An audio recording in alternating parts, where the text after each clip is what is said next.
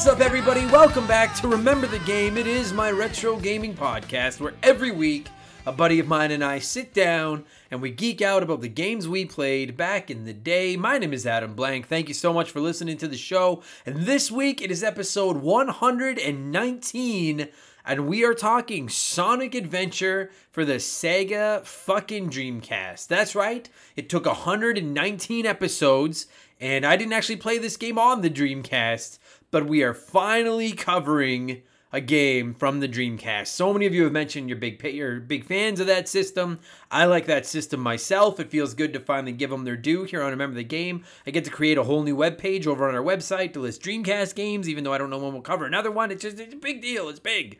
Uh, and if you don't know, Sonic Adventure won our Patreon poll last month. As always, your wish is my command. So you are getting an episode all about it this week. Uh, returning to the show this time around is my buddy, longtime supporter of the podcast, and Sega nerd, Chris Heber. And this actually turned into a pretty fucking long episode as we broke down Sonic's 3D debut. This was a this is a long one. You guys know they're getting long lately. I've been saying that, so just get comfortable. Um, and I gotta say, dude, this game it just wasn't as bad as I was expecting it to be. It's not perfect.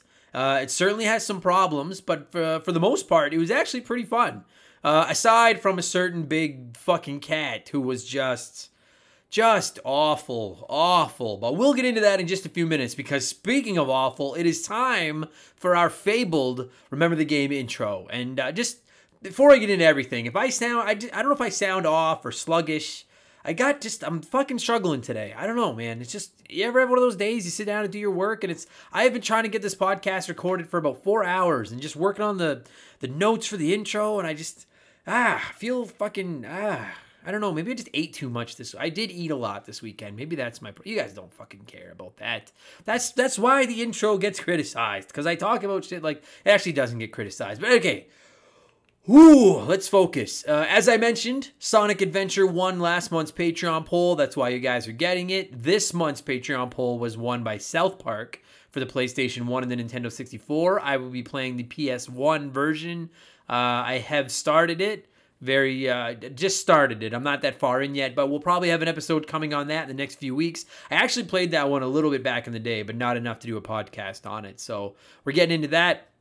The reason I bring it up is because also our very first Let's Play poll over on Patreon just wrapped up. One of the new perks for our new $5 tier on Patreon is that uh, you guys get to choose a game for my Let's Play series, Adam Sucks at Video Games. And Aladdin on the SNES squeaked out a victory there, so I'm going to shoot that in the coming days as well and get that up over on YouTube. I'm going to try to get more of the Let's Plays up over there because I know some of you, some of you like it. And I got, dude, like, so on one hand, it is a dream come true to be making part of my living with video game content. It's just, it's the thing I'm most passionate about. It's so rad. But on the other hand, instead of playing one of the fancy new video games that I have sitting here on my TV, I'm playing South Park on the PlayStation 1 and fucking Aladdin on the Super Nintendo. And I and I have a terrible feeling that both of these games are going to just absolutely infuriate me. And I don't so thanks for that, I guess, for all of you that voted. I don't know why you guys want to see me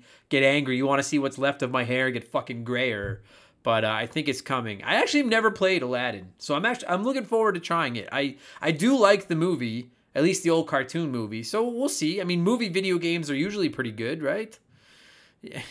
yeah. Anyway, uh, also, my gaming news podcast, Game Patch, episode 8.0, is live everywhere now and available, including on YouTube, which is where they will continue to be uploaded to every Monday. Thank you, Gary C. For uh, he just mentioned that I keep forgetting to put them on YouTube, so you can find Game Patch on YouTube along with my Let's Plays and actually episodes of Remember the Game and a whole bunch of other stuff over there. So you can find excuse me, you can find Game Patch 8.0 wherever you get your podcasts. New episodes go live every single Monday, or you can sign up for our Patreon and you can get it three days early. I'm, I'm holding up three fingers on my hand, even though you can't see it. You'll get it Friday morning instead. It's like just, it's like splashing a little Bailey's into your Friday morning coffee. Except instead of Bailey's, you're splashing in there, it's a little Adam. You put a little bit of me in your coffee on Friday mornings. And almost 130 of you have done that now, including our newest Patreon supporters, Christopher Russell, Mike Malawany, and Ryan Bashor. I hope I said all your names right.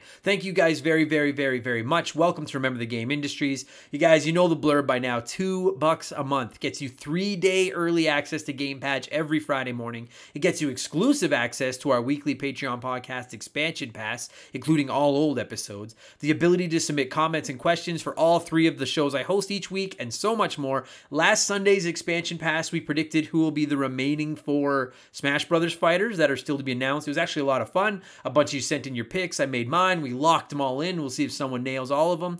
I think this Sunday, it's episode 30 of Expansion Pass. And uh, we're to stick with the Dreamcast theme, with this week being Sonic Adventure and the Dreamcast big debut here on Remember the Game. We're to talk Sega Dreamcast. We're going to talk about what could have been, what went wrong. Uh, as a Nintendo fan, why did I not buy a Sega Dreamcast? We're just we're gonna dedicate the entire episode of Expansion Pass to Sega's last console. We're gonna pay our respects you know, albeit about 20 years late from when it passed away. Um, but there's also a ton of old episodes over there waiting for you modern game reviews, ranking episodes, predictions, something for everyone. They're all downloadable right there onto your phone. So if you like what I do, please consider giving me the change in your couch each month. We're getting closer to that 200 Patreon goal. And when we get there, I'm going to hook all those people up with a Remember the Game lanyard, a thank you note. Fucking helps me so much. Patreon.com slash Remember the Game. Please consider it, even if you're just working through the old episodes. All right? I'm done begging. And well, no, I'll never stop begging for your money, but I'm done this week. And then finally, while I'm tooting my own horn, I stream on Twitch on Tuesday, Thursdays, and Sunday nights, uh, assuming that I'm allowed to and my internet cooperates. Normally it is from 8 to 11 p.m. Mountain Time. And as some of you may know, we've had a very up and down relationship with the fucking internet in my house during these streams. But I think we finally have it figured out. I am literally running a cable from my, my lap, my gaming laptop up here in my office, uh, around the corner, down the stairs, down the other stairs, all the way across the living room and plugged into my router just when I'm streaming. And it seems to be working perfectly. So you should come say hi. It's really fun. We got a good group of listeners. It's just people that like video games, just like me, just like you. Everyone just talks video games and makes fun of me. It's a lot of fun. Look for Member the Game on Twitch, not Remember, Member the Game on Twitch, Tuesday, Thursday, Sunday nights. Really good time. Okay.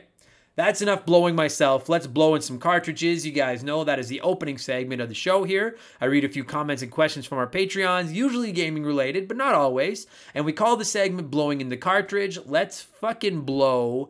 And I just I would like to just take a quick moment uh, to talk about something serious before I get into the rest of the silliness that is remember the game each week. On the on this week's episode of Game Patch, uh, we got into a little bit of a discussion about J.K. Rowling and the controversy surrounding her, her opinions on trans women, and I'm not going to rehash the whole story here with uh, with her, the upcoming Harry Potter game. But I do know that not everyone that listens to this show listens to Game Patch, and that's cool. It's just I feel very strongly about this, and I just I want to reiterate what I said on Game Patch this week.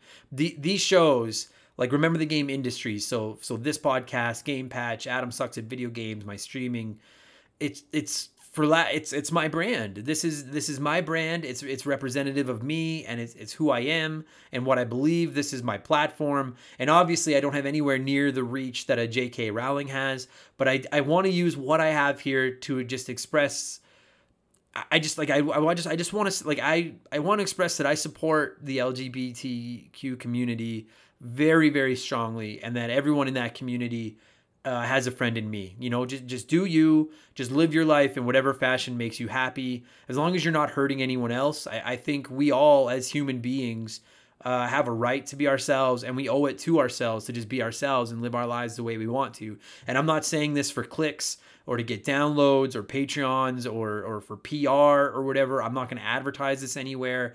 I just want people that listen to my show to know how I feel because I know that just sometimes people suck right? People can be really, really shitty. And if you feel like no one has your back out there, uh, please know that that I do, you know. And and if someone listening to this podcast right now doesn't like the fact that I support that community, that I don't, that I support, you know, the LGBT uh, community and lifestyles, you're welcome to go listen to something else. And if you want your Patreon money back, just shoot me a message and I, I'll refund you happily. Uh, and the same thing goes for anyone that's that's racist or sexist or whatever. We're all just people, and and life can suck enough without us treating each other like shit. So anyway, it's just that's something I feel incredibly strongly about, and I just I wanted to speak up and make use of my little soapbox here and just try to do something good with it instead of just standing on it and telling you you're weird if you collect vinyl. Okay, so there we go. I thank you for indulging me, and and I'm glad I got that out there. And uh, let's see what you guys want to blow about. Let's get back to the the whole silly Adam swears a lot thing. Uh, and the first blow this week is going to come from Super Mary Ho, uh, one of my favorite names over on Patreon. And Super Mary Ho said, Analog is teaching a new to them console, or pardon me, Analog is teasing a new to them console launch this week. What could it be? I would love to see their take on the N64. So if you don't know what Super Mary Ho is talking about, Analog is a company that makes modern retro gaming consoles. Like they've got they have like modern, cool, slick, updated versions with wireless controllers, you know, of like the SNES, the NES, the Sega Genesis, uh, stuff like that. Their most recent product was a fucking awesome looking modern Game Boy called the Analog Pocket. It like I can't do it justice. Just look it up. Just Google it. Just Google Analog Pocket. It's it's fucking sick. It looks like an iPhone Game Boy. So rad. And like Mary Ho mentioned, they are currently teasing on their Twitter that they have a new announcement coming up on October 16th. Now I did a quick little bit of homework for this. And it appears that in the past, there's been a couple instances where they have teased a big announcement and then they've kind of let down and it's just come up a little short of what people wanted the announcement to be. Uh, but damned, damned if I'm going to come in here and just predict that the announcement will suck because where's the fun in that? That's not what we fucking do here, right? They, I got, I hope it's something good. They've released modern versions of the Game Boy, the NES, the SNES, the Genesis. So I mean, like Mary Ho said, a Nintendo 64 iteration just makes sense, doesn't it? I like I don't know I don't know how things work in regards to like technology and patents and copyright. I don't know if you're allowed to make something that can play Nintendo 64 games. Like I don't know if that's something you you can do. I know that they like the the patent expired on the NES like lock chip and stuff, so people could make whatever they wanted. And maybe that's happened with the Nintendo 64. Um, I sure would love to see it myself. Like I really would. Like because the Nintendo 64 is in a tough spot these days. Because emulating those games is, from all accounts, pretty difficult to make them run smoothly. And playing the Nintendo 64 on its native hardware on a modern TV is going to be just ugly as fuck, right? And if you haven't played a Nintendo 64 in a while, you guys, those controllers haven't aged well. And not just because they're fucking abominations, but like that analog stick in the middle wears down, it's got to be replaced or it drifts and falls all the time. Oh, it's like that's the original Nintendo drift. Forget Joy-Cons. The original Nintendo drift was the analog stick in Nintendo 64 controllers. Uh, so I mean, if if Analog has the company has found a way to make Nintendo 64 games run well on modern TVs, and they provide you with a quality wireless controller that works to go along with it, like that would get my attention because I don't buy those consoles um, aside from my you know my Sega Mini, my SNES Mini, my PlayStation, like aside from those mini systems, the only other retro console I own is a Nintendo GameCube. But my little brother was just telling me a couple weeks ago that he still has our entire Nintendo 64 collection from when we were kids at his house. And depending on the price of a modern wireless controller Nintendo 64 uh, hardware, like console, that would interest me. That I could borrow some of those games off of them and play them again, you know, or play them for the first time because there's some I missed. So I really hope that that's what it is. I, I, I don't know what else it could be. Like maybe a PlayStation, a vintage PlayStation, a new era one. I, I just I would think a Nintendo 64 console would sell better than a PlayStation. But maybe that's just me. I guess we'll see. I'll let you guys know next week what the announcement ends up being. But thanks for bringing that up, Super Mary Ho. I want to know what the fuck they're working on too. So I'm on your I'm on the same page as you. Alan C wrote into us on Patreon.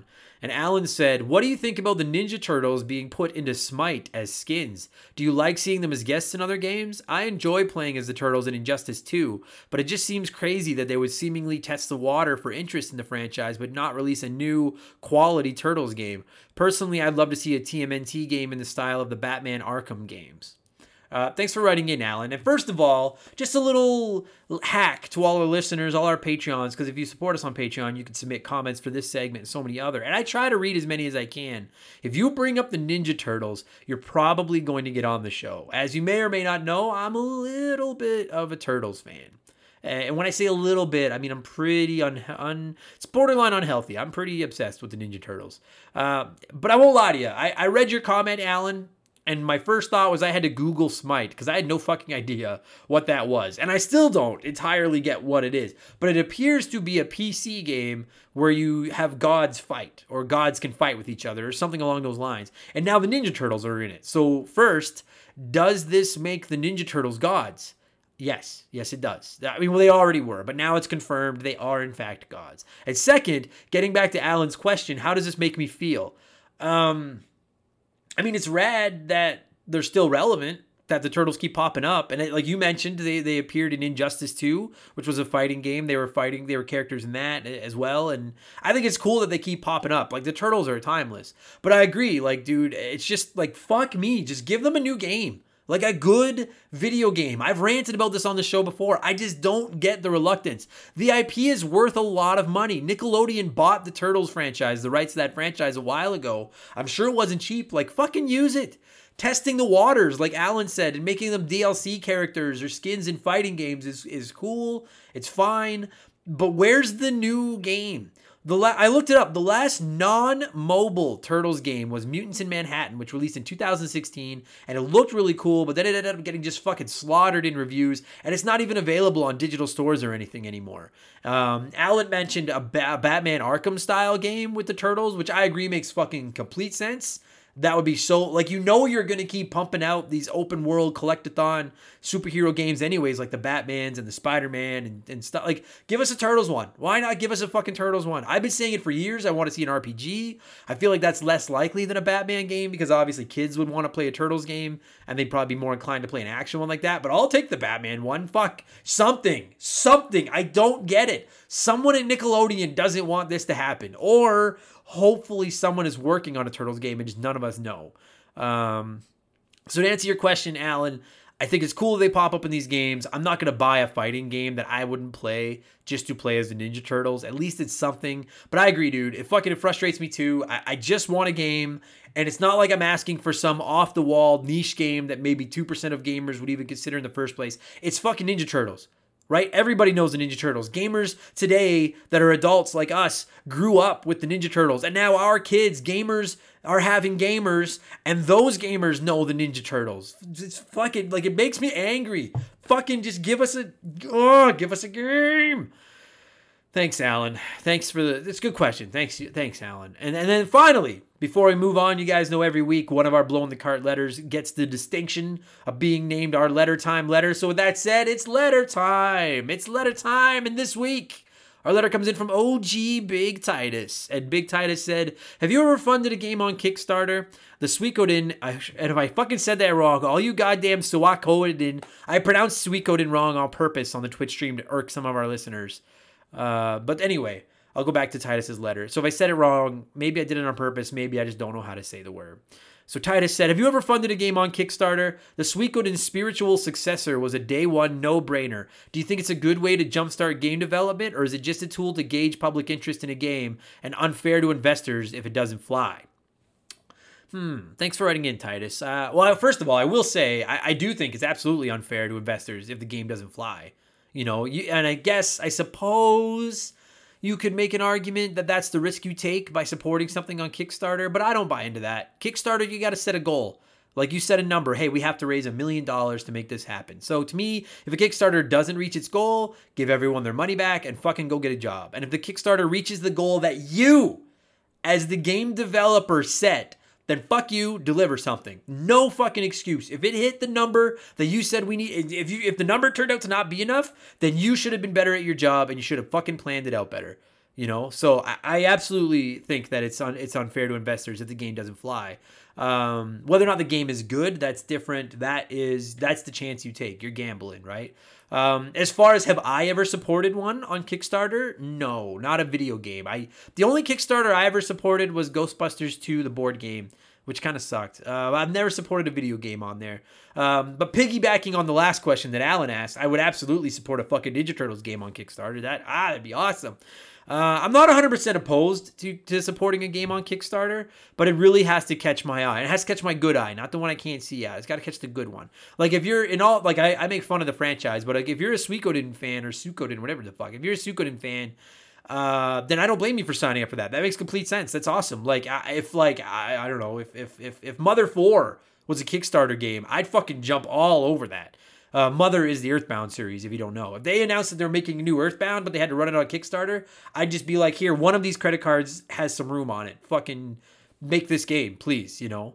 Um, I will say, I don't like it when companies that can afford to produce the game without a Kickstarter run Kickstarters. I don't like that. I guess it's a way to gauge custom consumer interest, I guess. But like, if you have the money already and you believe in what you're making, pump your money to you know put your money where your mouth is. Put up or shut up, right? And I I don't know. To me, like once fans have funded the game, then if you're if you're a rich company, you get fans to fund your game because you don't want to put the money up yourself. You put it on Kickstarter, fans fund it. Now you have their money. You can just shit out a garbage game and walk away with everyone's money. That that bothers me, right? So if it's if it's to revitalize a franchise or it's a small company or a small developer who doesn't have the money, I'm on board. Take a chance. Shovel Knight is one of my favorite video games of all time. And if I'm not mistaken, that started as a Kickstarter which I, I didn't even know about, much less support. But that's good things can come of it, but bad things can come from it as well. And for rich companies to do it so they can gamble with our money instead of their own, they can go fist themselves. I don't I don't like that at all. So buyer beware. Take your chances if you want to support something. If you're passionate about it, it's you know case by case basis. I guess is my very long, my very short answer to a very incredibly long explanation uh, answering your question. But thanks for writing in, Titus. Thanks for the support. That is enough blowing in the cartridge this week. Let's us get into our smash it segment. Play one, remake one, erase one.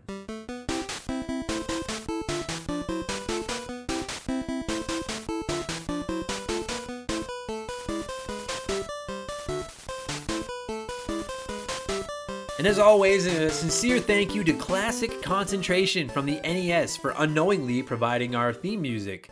For Play One, Remake One, Erase One, the rules of this week or the rules of this show are simple. Each week, I give our listeners three retro video games. They can play one as it was released, they can remake one as a current gen, modern, AAA big gas title. And the third one is just a race from history forever. And this week, it's the first person shooter edition. We're talking Turok Dinosaur Hunter for the Nintendo 64, Perfect Dark for the Nintendo 64, and Half Life 2 for I don't know what else was that was on. I played it on Xbox, it's on PC, it's on lots of stuff. It's Half Life 2. You guys know what I'm talking about. Side note, I just want to get this out of the way. I have full intentions of covering Half Life 2 on Remember the Game uh, eventually. Turok, probably. I haven't played Turok, but Half Life 2 I have played. It's definitely getting an episode eventually, for those of you that are wondering. Uh, as always, there are no wrong answers, but there is a correct one. I'll tell you what that is in just a minute. First, I'm going to go through some of your replies. And last week, some people commented and said it was too easy. So I hope this one was harder. And based on the variety of responses, it appears to have been. And again, I can't read all the replies, you guys. Uh, this segment would fucking go on forever. I did see all of them. Thank you to everyone that played. I try to read different people's each week. Let's get into a few of these. And we're going to start with Chris Knife 007 who said I'd play Perfect Dark. It's perfect as is. I'd remake Turok. It had a great concept going, but was held back heavily by all the fog and other limitations. And erase Half Life 2 because, as much as I have tried, I just can't bring myself to care about it. Uh, so I bought Half Life 2 on my Xbox just on a whim one time. I like saw it, it was in like a discount bin at EB Games, and I bought it. And I absolutely adored that game playing through it. And I thought everyone else did too. But I gotta, dude, like this is evidence. Exhibit A is Chris Knife 007. There is a sizable chunk of gamers that just couldn't give a shit about Half Life 2. I really opened my eyes, man. That's fascinating. The shit you learn on this podcast. Uh, sound logic, though, Chris Knife. I have no problem with the order you dropped it all.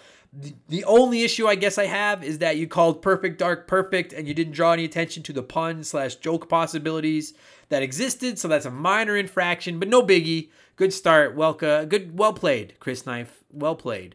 Grimpy, our resident Grimp, Grimpy wrote in and said, I'd play Half Life 2. It's a Valve masterpiece. I'd remake Perfect Dark. The whole game was great. Would love to see it properly remade from scratch, scratch with mouse and keyboard support. And I'd erase Turok, probably one of my least favorite games I own on the Nintendo 64. Uh, so now I will say I'm not a mouse and keyboard guy at all, but I get where Grimpy's coming from. I would like to see what a PS5 or Xbox Series whatever version of Perfect Dark could be. So like we're on the same wavelength, Grimpy, minus the mouse and keyboard uh, ness. And Aaron Cuphall wrote in and agrees with Grimpy. I'd play Half Life 2. It is perfect as it is, and it should never be remade. Those that choose to erase this one must also erase their gamer card as well. Uh, remake Perfect Dark. It was an okay game at one point and could be made into something special. And erase Turok. The dinosaurs went extinct, and so should this game. It's a spicy take, spicy take. Much like Half Life, though, Turok is quite div- divisive as well. I-, I expected Turok to be more divisive than uh, than Half Life. I was a little worried that everyone would erase it. I never played it as a kid, but I know it's got a lot of critics, much like Aaron and Grimpy here. But that's just not the case with everyone, which is like, this is a fascinating week to play on the show. White Burrow wrote in and said, I would play Perfect Dark, then take it out, throw it away, and play more GoldenEye. I'd erase Half Life 2 so I could stop hearing about them making Half Life 3, and I'd remake Turok. You can never go wrong with more dinosaurs. So Burrow just walks in, kicks down the door, and says, Fuck Perfect Dark and Half Life 2. Give me more Turok, which is the exact opposite of what the other guys were saying. This has been way more divisive than I thought it would be. I love it. That's a spicy take, whitest of Burrows. I respect that. This is I want this. I don't want this show to be Wheel of Fortune game show or Jeopardy where everyone's classy and just standing behind their little TVs looking prim and proper. I want this to be Jerry Springer, the TV, the game show, where you guys are all fighting about this. Is what I this is what I fucking paid for. I, I didn't pay anything, but this is this is what you paid for because you're submitting the comments. John Quack wrote in and said, "Play Perfect Dark." Could it be a current or great current gen game? Absolutely, but it's awesome as it is. Remake Turok because is there ever a bad dinosaur game? And erase Half-Life 2. I realize it has a huge following and spawned many sequels and spin-offs, but we have enough first-person shooters in the market already. So my problem here with John's comments isn't the order. That's fine. But you're dumping Half Life 2 because there's too many first person shooters, and both Perfect Dark and Turok are also first person shooters. There's the that's no, I know. No, that's hypocritical. C minus. You pass, but barely. I don't know if I'm on board with that. D- speaking of stuff that I don't know how on board I can get with, Dave McGee wrote in and said, I can honestly say that I've never played any of these. Fuck. So, with that being said, this is based on what seems interesting to me. So at least he fucking got out, out in front of it. And McGee said, play Half Life because it still looks pretty solid. I can get it on Steam for cheap. Remake Perfect Dark because it seems like a game that needs a reboot and could look great in next gen. Erase Turok because is there ever a good dinosaur game? So here's the thing it's not just Turok that's dividing people, it's not just Half Life that's dividing people, it's dinosaurs. Because some of you are writing in and saying dinosaurs are always awesome, and other people are saying they always suck, and it's like McGee here, and it's fascinating. It's fascinating to me. Dinosaur. I didn't think dinosaurs would be so divisive. I thought we all liked dinosaurs. And for the record, Dino Park Tycoon is a great dinosaur game. We were talking about doing an episode about that. We should do a Dino Park Tycoon episode soon. I fucking we'll get into that some other day. I love that game. And then one more. Sharonic wrote in, and Sharonic said I'd play Half Life 2. I'd remake Turok just based on the dinosaur hunting first person shooter concept alone, and I'd erase Perfect Dark. It was the best Nintendo 64 first person shooter, but GoldenEye is the historically more important one anyway. And I don't disagree with any of this whatsoever what Sharonic said. In fact, everyone that had that order nailed it this week. That's the right order. That's my order. And I actually had a hard time answering this one. This was the hardest one I've had so far to, to come up with answers for. Because I like Perfect Dark. I like Half Life a lot. I never played Turok. But that said, like Sharonic brought up, the idea of shooting dinosaurs is quite intriguing to me. I'm not just writing it off. So I would play Half Life 2 because as much as I would adore a full out remake of that bad boy, if they made a if they released a remake of Half Life 2 and not just Half Life 3, people would fucking riot. It would be ugly. Plus, it kicks ass as it is. So I'd play Half Life 2. I'd remake Turok because I never played it, but most people that did play, at least the Nintendo 64 version, complained about playing it, but they wanted to like it. And I want to hunt dinosaurs with a real controller and not that Nintendo 64 monstrosity. So I want a remake of Turok, and then I would. I would reluctantly, and I can't stress that word enough. It's in all caps in my notes here. I would reluctantly erase Perfect Dark. It's a good game. It's a very good game. But Half Life 2 is better. And I don't feel like Perfect Dark does anything that other shooters don't do. You know, Turok will let me hunt dinosaurs. That sounds exciting to me. And I would rather do that than hack computers and save aliens named Elvis. You know, albeit very, very slightly. So I Someone's got to pay the price, and unfortunately, it's Perfect Dark. So that's my answer. Thanks to all of you that played. I'm sorry I can't read them on here. I, I really do try, but this fucking segment could go on for two hours if I read everyone's answers. But please don't stop answering. I fucking love it. It's my favorite thing. Uh, this is normally on the show where I, I, talk retro gaming news. If something catches my eye, and well, it's just a rumor and complete speculation, we got something this week that caught both of my eyes, including the bad one. And it ties into Sonic Adventure, which we're about to talk about. So this is just fucking, this is. This is reporting 101. This is professional podcasting. We could, and I stress could, this is just speculation see a Sega Dreamcast Mini in the future. In an interview with Famitsu, Sega's mini console chief, that's a rad title, Sega's mini console chief, Yo- Yosuke Okinari. I'm sure I said that wrong, but I also sure that this gentleman's not listening to this podcast. Uh, he said in the interview, "quote I think for the next one we may go with a concept close to the Mega Drive Mini. If I have to say some names, it could be an SG1000 Mini or a Dreamcast Mini. End quote. Now, fuck the SG1000. I don't even know what the fuck that is. Nobody wants that fucking thing. The Dreamcast is what's perking up everybody's ears. This could just be them testing the waters and seeing what the reaction is and seeing if people will be interested. But if that's what they're doing, the reaction has been fucking awesome. So many people are talking about this. So many people want it. I had a Dreamcast years after it came out when I got it collecting. I didn't play it too much. I didn't have too many games for it, but I always wanted to. I wished I'd had more games. Sonic Adventure, Sonic Adventure 2, Crazy Taxi, Jet Set Radio. They could give us a hell of a mini console with this thing. And Okinari uh, also said in the interview, quote, the Game Gear Micro is only sold domestically in Japan. When we do the next one, I feel like the project scope will be much bigger as we gaze upon the world. So we won't be able to release it at this time next year or two years after the Mega Drive Mini. We can't make it that quickly, end quote. So no time soon. Sounds like they're taking their time. They're going to make it count, and that is okay. Get it right. The Genesis Mini, as I've said many times, as I said in the episode, remember the game where we reviewed it, for my money, is the best mini console ever made. And that's coming from a Nintendo kid who loves the Super Nintendo so much. The PlayStation 1 was rushed out and it fucking sucked. So was the original iteration of the Genesis Mini. So take your time, knock this thing out of the park. People want this thing, man. There's not really many mini consoles. There's not many, try saying that 10 times fast. There's not many mini consoles people are still interested in that people would buy. Like a lot of them are done. I mean, a Game Boy, Game Boy Color one, maybe. A PlayStation 2 Mini, maybe. The two big ones that are left out on the table are the Nintendo 64 and the Dreamcast. And I honestly don't know which one I'd prefer. I don't know. I I mean, maybe the 64 because I'm a 64 kid, but I want to play games I never played before on the Dreamcast. They'd both be rad. I don't know which one I'd prefer. But anyway, I wanted to bring that up. It's a cool story. I hope it comes true. I think it's going to. I think if he's saying this in these interviews, unless it's been mistranslated, I think it's coming. And it fits the theme of the show very well. It's pretty dope. It's good, happy news. Uh, what have I been playing? Then we'll get into Sonic Adventure. This thing has gone on long enough. Uh, I finished Mario 64, 120 stars. I did the lo- I did all of it. I saw the whole thing. I ate the whole thing. I played it on the 3D All Stars collection on my Switch. It was the first time since the 90s that I really gave Mario 64 a chance, and uh, and I was pretty hard on Mario 64 when we reviewed it back in episode 50 of Remember the Game, and I've been hard on it this whole time we've been doing this podcast. But next week would be episode 120. There's 120 stars in Mario 64.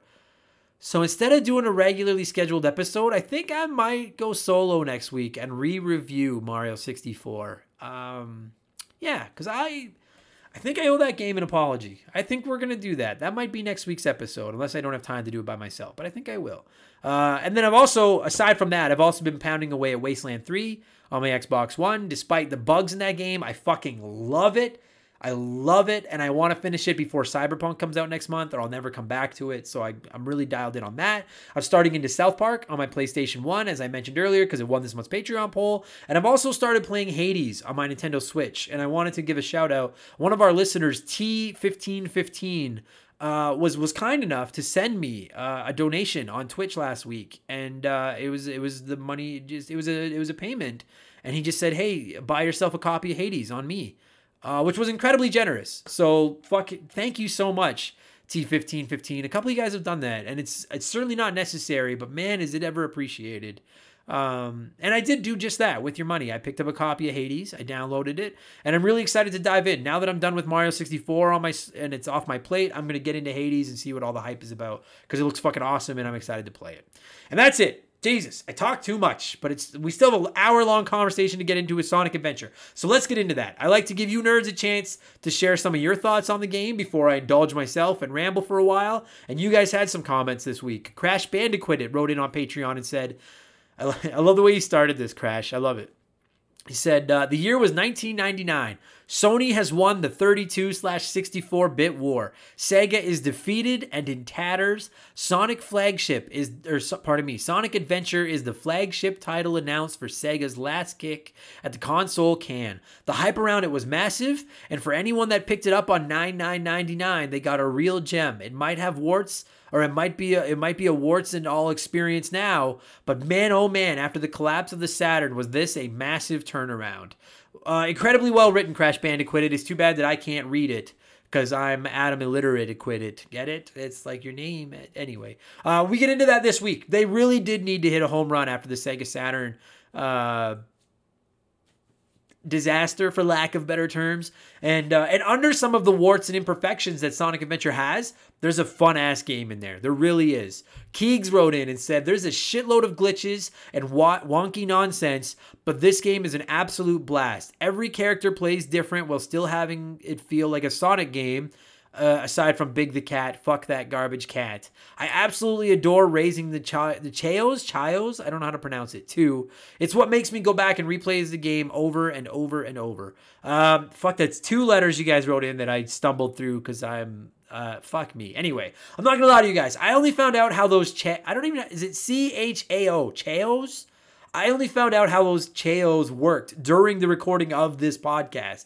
But once I learned what they were, I could totally see how someone would get into them. So I dig that, Keegs. I get what you're putting down.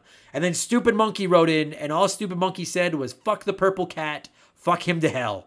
And I can't think of a better way to get this show going other than swearing at that cat. Well done, Stupid Monkey. Uh, Angry Adam makes a cameo this week in the podcast. So if you enjoy it when Angry Adam pops up, buckle in because it's fucking coming. I'm going to cue up some music and my buddy Chris and I are to break down Sonic Freaking Adventure, which originally released in North America along with the Sega Dreamcast on 99.99, September 9th, 1999. Kick back and relax, get in, get comfortable. Let's talk Sonic Adventure.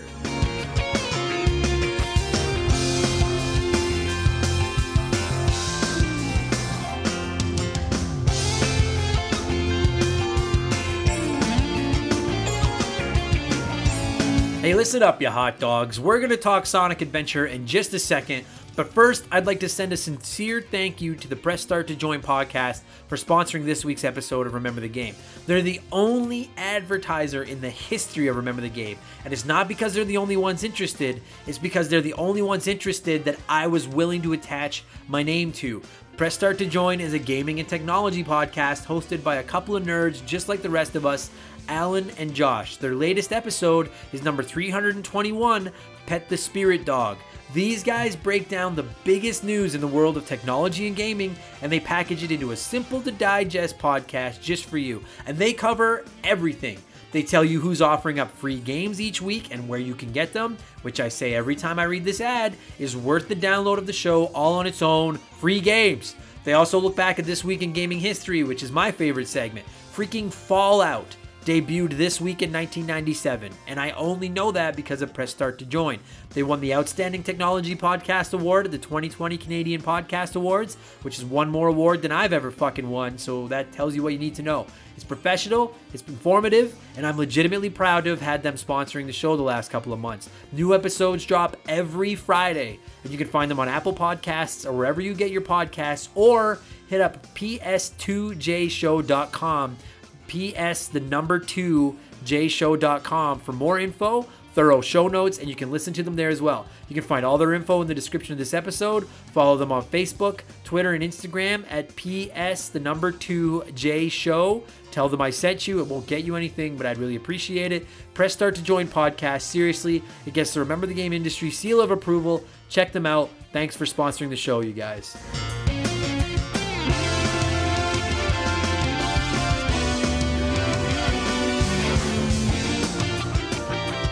So this, uh, as I will have already said in the intro, probably numerous occasions, Sonic Adventure won our Patreon poll last month, and as promised, here is your episode about Sonic's. This is Sonic's first 3D game. I did not. I guess I knew that. It just never really clicked, and that to me is going to be a big focus point of this episode because joining me via the bat phone here on Remember the Game this week is longtime supporter of the show, confidant, friend of mine, and Sega nerd, my buddy Chris Heber. How's it going, buddy?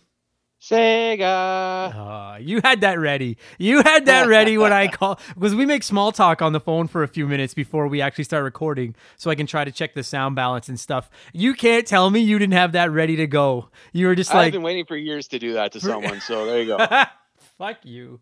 Um, so we're talking Sonic Adventure now. I played uh, for full disclosure, in case you don't know, I I played the Xbox 360 port of the Dreamcast game on the Xbox One. So I got the version that has just been duct taped together and is holding on for the sake of playing. Uh, now, where did you play this game? Did you play it on the Dreamcast? yeah, man. So really, you didn't even play it. I think you should go back and get a Dreamcast, and we'll try this again sometime. Well, maybe when the podcast gets a little bigger and I can afford it. I would love to have done that. I would love to get my hands on a Dreamcast, but I'm like, dude, I cannot justify shelling out hundreds of dollars for a fucking system where basically every good game is available somewhere else. Um, but yeah, but you you you did play it like when it came Yeah. out on the Dreamcast. Uh, well, yeah, like when the dream when the Dreamcast was a system, that's when I would have played it. Okay, Way back when. So so then you didn't play. Have you played? Because there's a director's cut version, which I apparently someone mentioned this to me one night when I was streaming and I forgot about it. Have you played that version, or have you only ever played the OG Sonic Adventure? yeah, I only ever played the OG one. I've never played any director's cut or anything like that. Okay, because my understanding is that the director's cut, like, obviously improved on, because like, and we're gonna get into this. Like, there, this game has got some, this game has got some flaws. Let's just call a spade a spade. Yeah, this is not a crisp, clean, non-wrinkled sheet of paper. This piece of paper has been through some shit. All right, this it's got some, it's been taped back together. But apparently, the director's cut they cleaned up a lot of the bugs. And one of the big, if I'm not mistaken, one of the big things is that they added like a map or something to the director's cut. Which, dude, I'll tell you, when you're in that forest, oh, like, oh yeah, oh, a map would have been a game changer. Fuck any me. kind of any kind of waypoint would have been a game changer. Just an arrow or something. hmm That's one of my. Okay, so we'll get into the criticisms in a minute. I'm going to ask you that, Chris. I just want you to be honest. Okay, there's no wrong answers on this show. You guys know that. Forget whether or not you think the game is fun. Forget whether or not you're a Sonic fan, a Sega fan, a Nintendo fan. I'll just ask, like just subjectively. Is this a good video game, Chris? Yes. You think it okay? Because like it's a fun video game. I'm gonna admit that right away. Despite its many flaws, I had a lot of fun playing Sonic. Minus a couple of characters near the end, which we'll fucking get into. Those are coming. I know a lot of people want to hear about that stupid fucking obese fishing purple wannabe cat thing. We're gonna get into that. That's coming. But minus that, for the most part, this game is fun. I can't. I feel like there's a good game in there, but like oh my god, dude, there's just so many bugs and walls to fall through and holes in the floor and do you know what I'm saying? Like a lot of them, man. Oh yeah, I mean it's it's it was rushed in some spots, and I think you can see that pretty easily. It's Because it's it was really their first 3D game too. Like this is the Mario 64 right, of Sega, so right, and that's okay. So that's something to talk to because like this was a launch title for the Dreamcast, correct?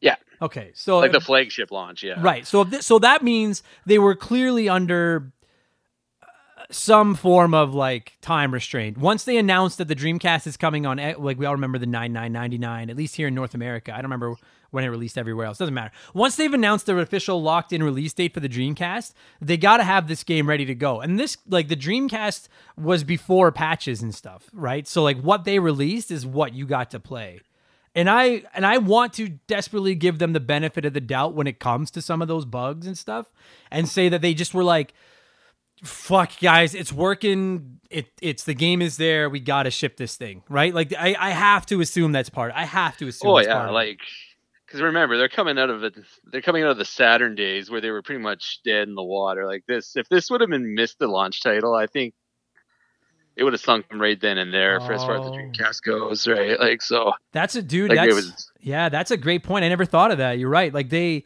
I mean, obviously the Genesis lit the world on fire, and then they had the 32X and the Sega CD and the Sega Saturn, and they like the Dream because the Dreamcast was their last system, and we could do an entire episode about the the sad story that is the Dreamcast's fate. But like, you're right, yeah. If they fuck if Sega's, you can, and I I struggle with this because you guys know I'm a Nintendo fanboy, and I, I don't want to sound like I'm shitting on Sega here. I'm really not trying to take a shot at Sega here. But Sega had fucked up a few times. Like the Dreamcast, they really needed that system to not be a fuck up, like to not fail. And you're right. If they had come out and been like, by the way, we we don't have Sonic. Oh boy, that yeah, you're, you're right. It probably would have been dead before it even hit store shelves. Yeah. And that was like, cause yeah, like I mean, cause they couldn't even get a Sonic game working on the on the Saturn for the longest time. Like they didn't, I guess. They never did get a 3D one out, and that was one of the main reasons they figured it failed. So right, yeah, because I guess at, to... at that point we had Mario 64, right?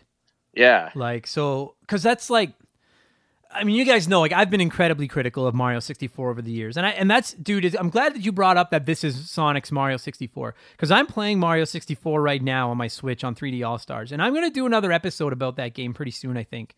And I and I I gotta be honest, like my opinion on that game has done a, a almost a complete 180 having replayed it today. Like I don't hate it as much as I used to. Um, and I feel like Mario can translate into 3D fairly well. I I've only played a couple of 3D Sonic games, including this one, and I I like Sonic a lot.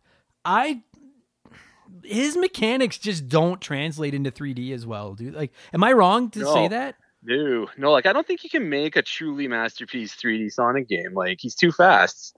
Right. Like, that's the whole gimmick is running. Yeah, and that's the thing with adventures. You want to stop and just bounce around with them a little bit in the scenery, but you just blaze through it because you gotta that's his shtick, right? Like so. Yeah, and the thing is, like when this game is trying to just do Sonic, you know, like the, there's like, like there's the very first level where you're kind of in like you're in like the water and the cliffs and like the beach and you're flying and he's doing the loops and shit like that, and I was like, fucking a, like this feels like. 2D Sonic, but in 3D. I was like, this is what I want. But you're right. Once you start throwing in all that exploration and how it slows down all the time and shit like that, and we're not talking the other characters, we're just talking Sonic. It's like, well, when it goes slow, it just feels like generic video game A. Like when you're not running fast.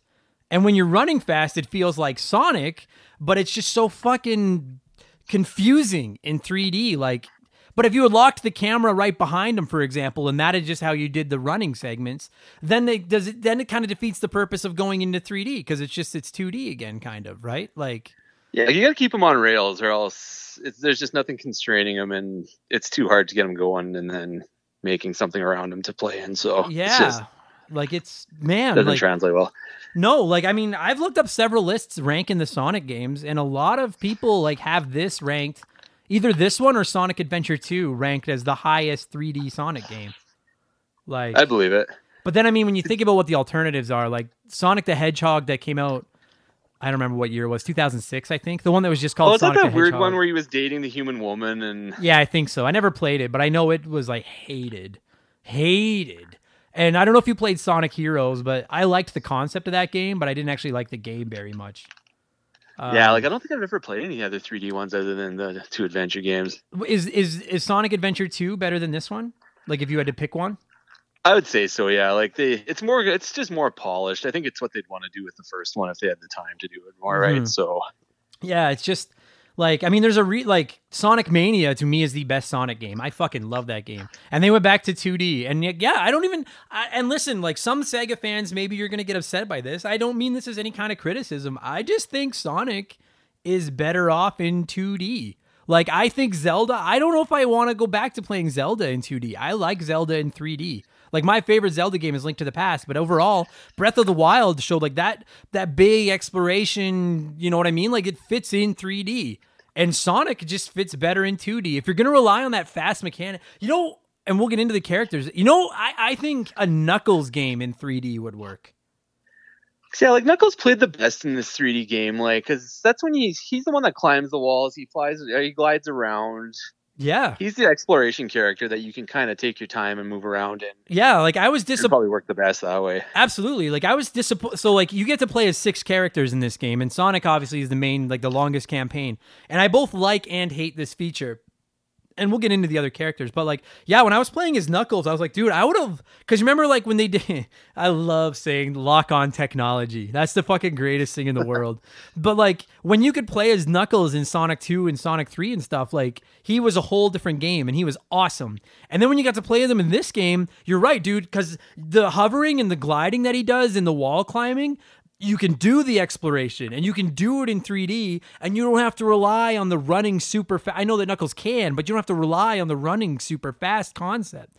And I was like, dude, I don't know if uh, how well a Knuckles video game would sell, but like, and I know that they couldn't launch the Dreamcast with a Knuckles video game. Although GameCube with Luigi's Mansion on line one, maybe you could have launched it with a side character. But like to me, I was like, this is who should be starring in this game is Knuckles. He works so well in 3D. And he's just cool. He's like the coolest character, I think. Yeah, like with the world they built, he'd probably he he definitely fit the best in it. Yeah. By far. Like Tails kind of seemed like the hybrid between the two where still running fast but also could fly and Yeah, Tails worked as well. The problem with Tails is that he's Tails.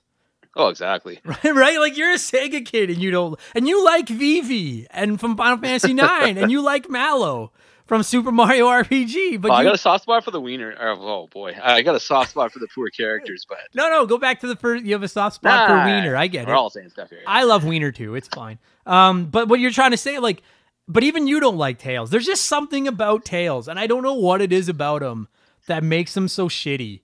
And I know there's probably people listening to this right now yelling at their car stereos, but like, but Tails sucks, you guys. Tails sucks. Well, this game doesn't do any favors. They gave him such a horrible voice actor, and oh, that's okay, dude. I if you're going to do voice acting in a game, it either needs to be really good or like really bad. There's no because when you do the medium, like to me, like I think of Mega Man Eight. They tried to put voice acting in, and it wasn't bad enough to be like it wasn't bad enough to be campy bad, but it certainly wasn't good, and it just sucked, right? But like to me, like the two games that I love the bad voice acting in are the original Resident Evil and this game because the voice acting is so bad, but it's awesome. It's so good because it's so bad. But you're right, Knuckles sounds like he's voiced by like a five year old. Ah, uh, and he just fuck, I hate him. I fucking hate that little fox so much I hate him. he just sounds like such a wiener. Like, and honestly, like I don't think Knuckles or Sonic or Robotnik or anyone else sounds great in this game either. But Tails sounds fucking horrible. Well, did you actually hear Big Talk? Ugh, yes, yes, with his fucking like dummy fucking dirt voice. Duh, dirt voice. There you go. That's it. Like, oh well, fuck. We're, I'm gonna save that guy for last because I know oh, a lot of people want Angry Adam to come out, and I'm in a pretty good mood today. I don't feel like he should, but I think he's going to when well, we get to that put fucking Angry Adam for another 30 minutes either. No, so. right. We'll trigger him at the end. It's like the Incredible Hulk. Like if I'm gonna change into Hulk, I'm gonna do it right at the end. Um, okay, so I want to get back to the initial thing you said. You when I said, do you I forget whether or not this game is fun or anything? You think this game is a good game? I think there's the shell of a good game because I do like at the end of the day is a game fun because that to me is the most important thing about any video game. And despite its flaws and despite my not being a giant Sega fan, like I for the most part this game was really fun.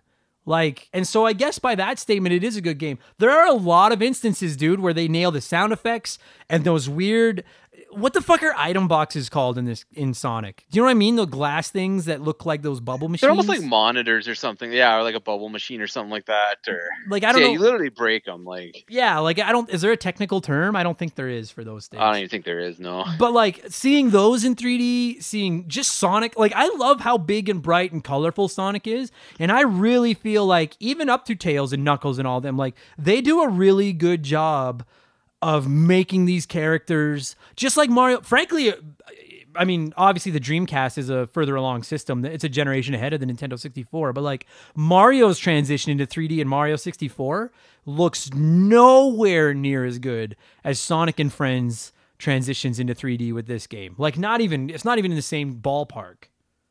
Like Yeah, no, like it's just it's sharper. The worlds they built around Sonic were beautiful. Like when you're running full blast, it's yeah.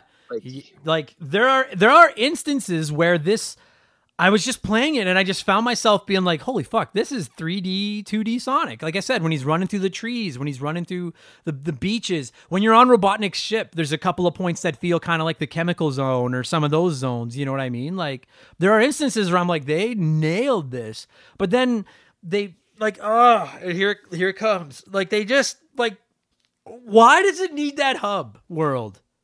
That fucking resort or whatever the fuck it is. Oh, I'll take that resort over the stupid ruins any day. Oh, so that says something about the resort. it's like okay, so you start the game off in this in like a human world resort.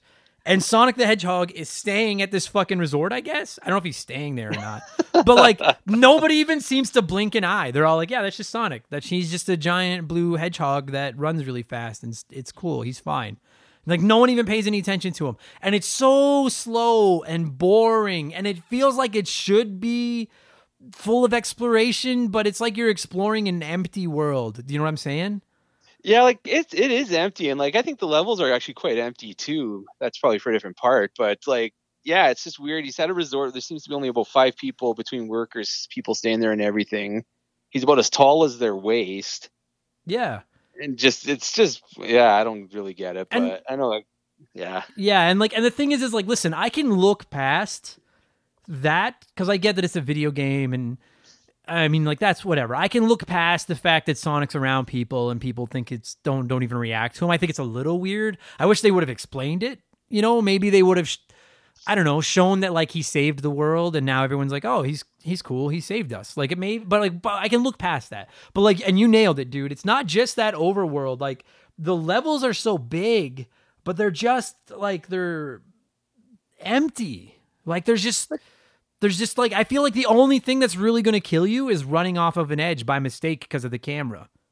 Yeah, like there's no enemies I found. Like I mean, there's gates dropping that'll lose your rings if you run into them. Like I, I feel like there's maybe three or four things you can actually attack in a level almost. Yeah, and even most of them to attack him, all you do is hit jump and then hit jump again, and then he like homes yeah, into him. on, um, knock which, him off, and you keep going. Yeah, right. And I don't know what else you could have done, but I'm just saying, like it just it, it just feels so empty. There's just so much aimless running, and I and like and the other thing is like I like the levels better I don't know how you. I don't want to know how you feel about this. Like that main hub world, I fucking hated it. Every time I had to be in that main hub world, there was so much time I spent just running around, being like, "Where the fuck do I go now?" And then there's these like little spirit balls that would give you like a hint, but I still couldn't figure where the fuck I was supposed to go. And I'd get on the train, and then like, oh fuck, okay, so we'll get into the overworld. So the overworlds are just I hate them. I fucking hate everything about exploring the overworld. The levels themselves, when the level is fairly linear, I liked it because that's what I want out of my Sonic game. I get that there's exploration in even the old Sonic games, but at the end of the day, your goal is to get from the left side of the screen to the right side of the screen and jump on that switch and release the animals, and then you're beat the level.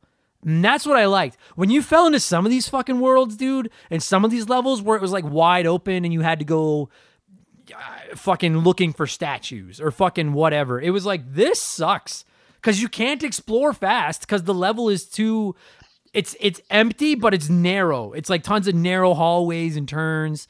But there's not even anything to see. There's no enemies. That fucking forest, which we're gonna get into in a minute. There's nothing in that forest, Chris.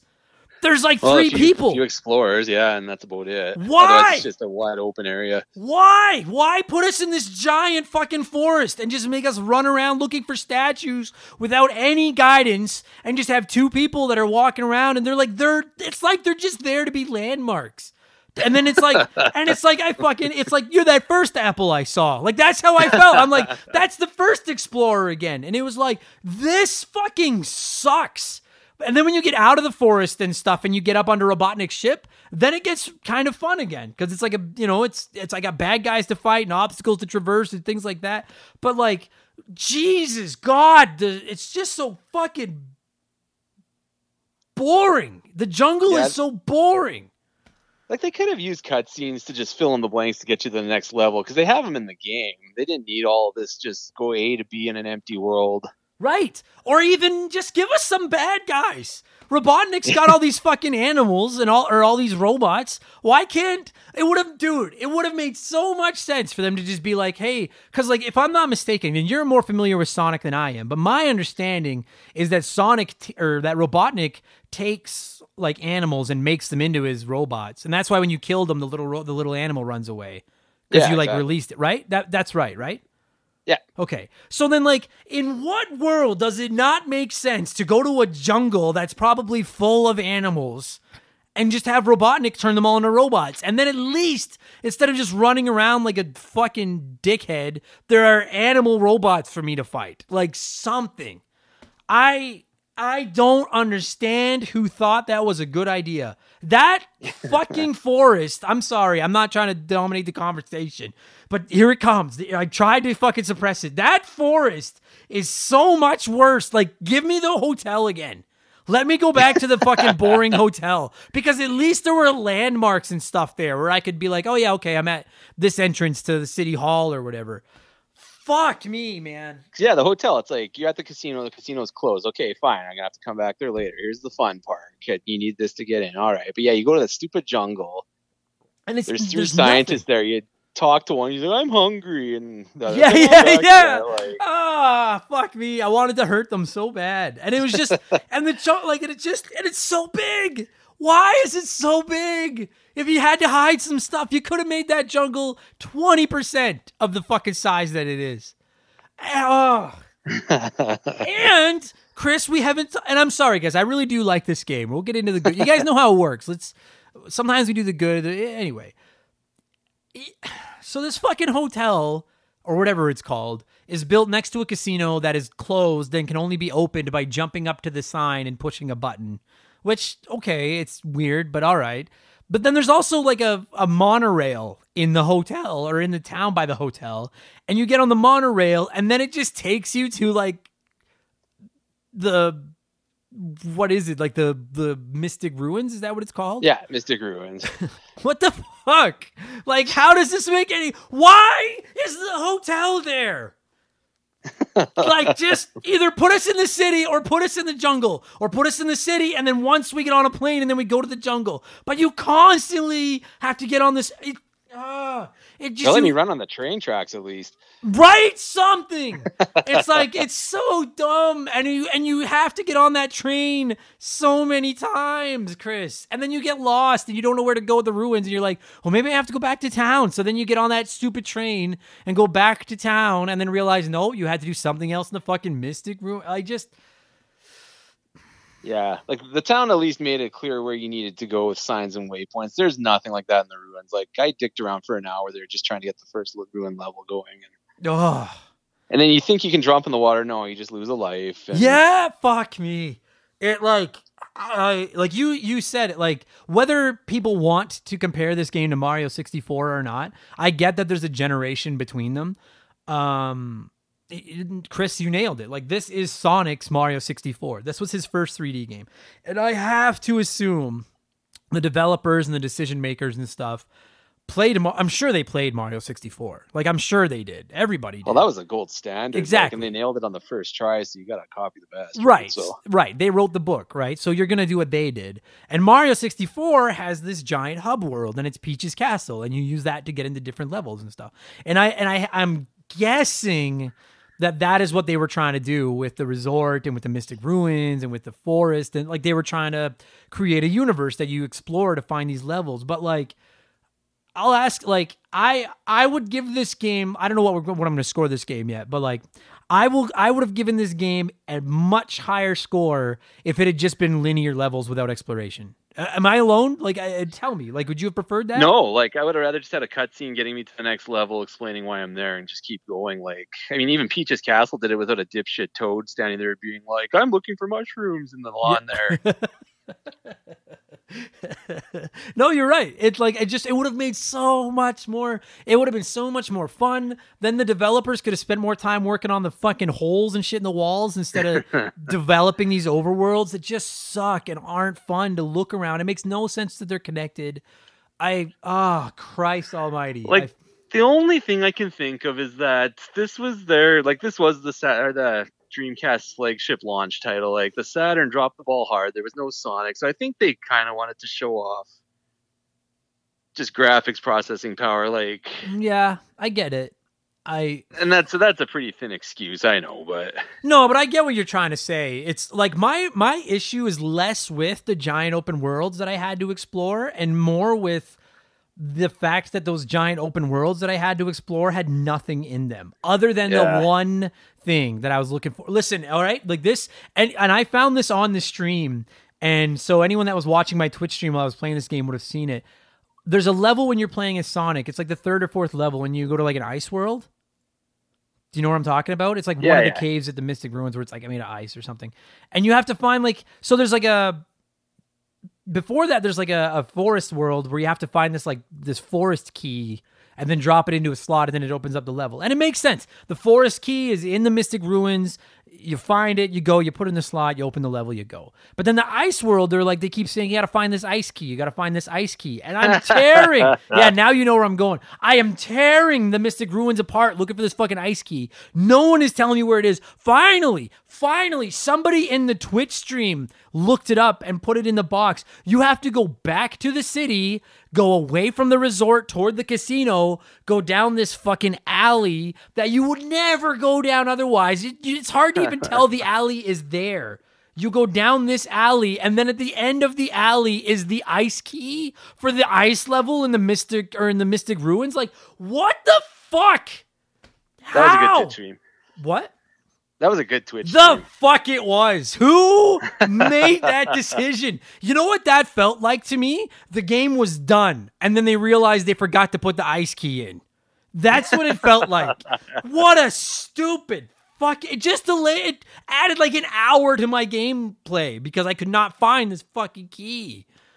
I guarantee you, somebody listening to this podcast right now got stuck at that as a kid. Somebody couldn't find that fucking ice key. Ah, Oh yeah, fuck and like me. with no waypoints or any kind of markers or anything, you didn't know you're supposed to be looking for it anywhere. So No. it's just search every corner and there's points where those like little blue so okay so because there's like these little floaty spirit balls that talk to you sometimes. And my understanding and i didn't realize this till i was basically done the game is because I, I like i found the story to this game kind of confusing. It made sense when robotnik had the chaos emeralds or was trying to get them so that he could power chaos his blue blob alien thing to fight you. But then like this weird fucking spirit Echina. Is that how you say it? Echnida? Echina? Echnida? sounds about right. Yeah. Whatever Knuckles is. Like this weird spirit version of Knuckles people like keeps popping up at this. and I guess Cheese, who's talking to you? Like, do you have any idea? Like, I have no fucking idea who this ghost ball was that kept talking to me. Yeah, it was some ancestor of his, I think, from way back when or something like that. But they when never. Chaos first existed or something. Right, but they never really explained that either. Like it's Not like, really. and I don't get why that even had to be there. Why was any of that there? Just you know what? The story would have made complete sense if Robotnik discovered Chaos, this fucking evil creature, and his goal was to get a hold of the seven Chaos Emeralds to power up this creature to take over the world.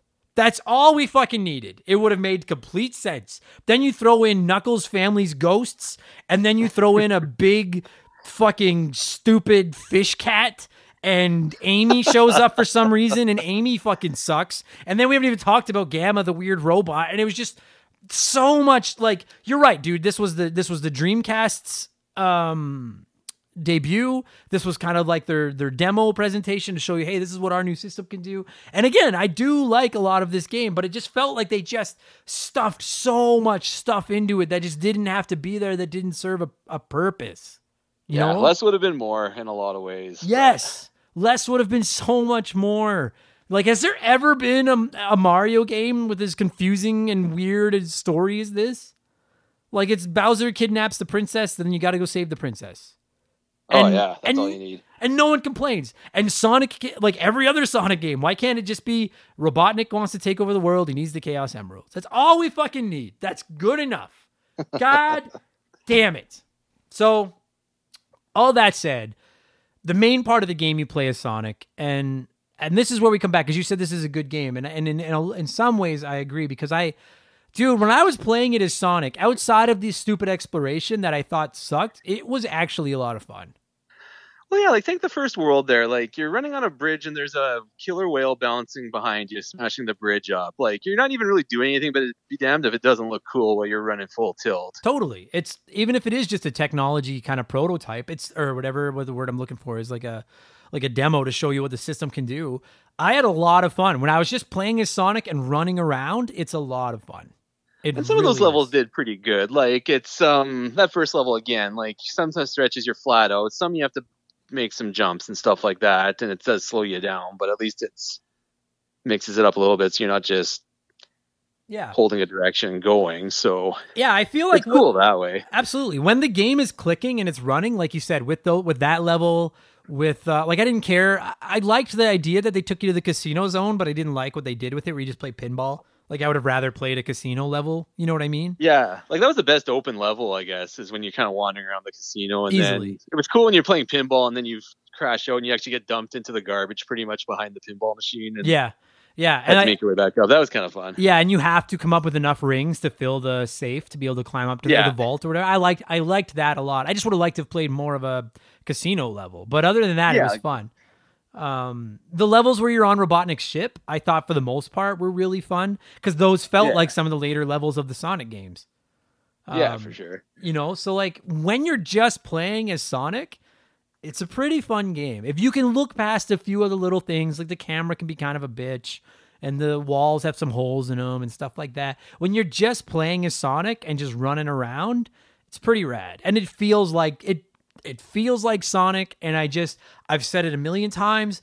Dude, I love the design of Sonic the Hedgehog. He's I love that bright blue, cool looking spiky slick back hair style that he has. And it just go ahead. Yeah, it just works so well with his speed. Like he's just he's designed to go fast, and Yeah, yeah, yeah. And like and and in this game he just pops. Like he just he just like just looks so awesome. And then another thing I I really liked that I wish they had spent more time on is that particularly in the Sonic chapter, there's a couple of times where you find uh, like you find like better shoes that he can do like different moves with. You could like run up like chains of rings, I think, or something. yeah, Um, and it kind of felt a little Metroid Metroidvania y, where it's like, oh, I find a new ability, now I can access something else on the map. And I was really digging that at first. And then they really just kind of let that mechanic fall by the wayside. And I think that would have really added a lot to the game too.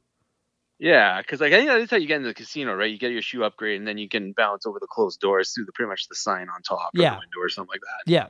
Yeah. And I thought like, oh fucking A. So then I was like, so now I see other stuff. I don't know how to get there yet, but I bet you later on I'll get the ability to let me in there.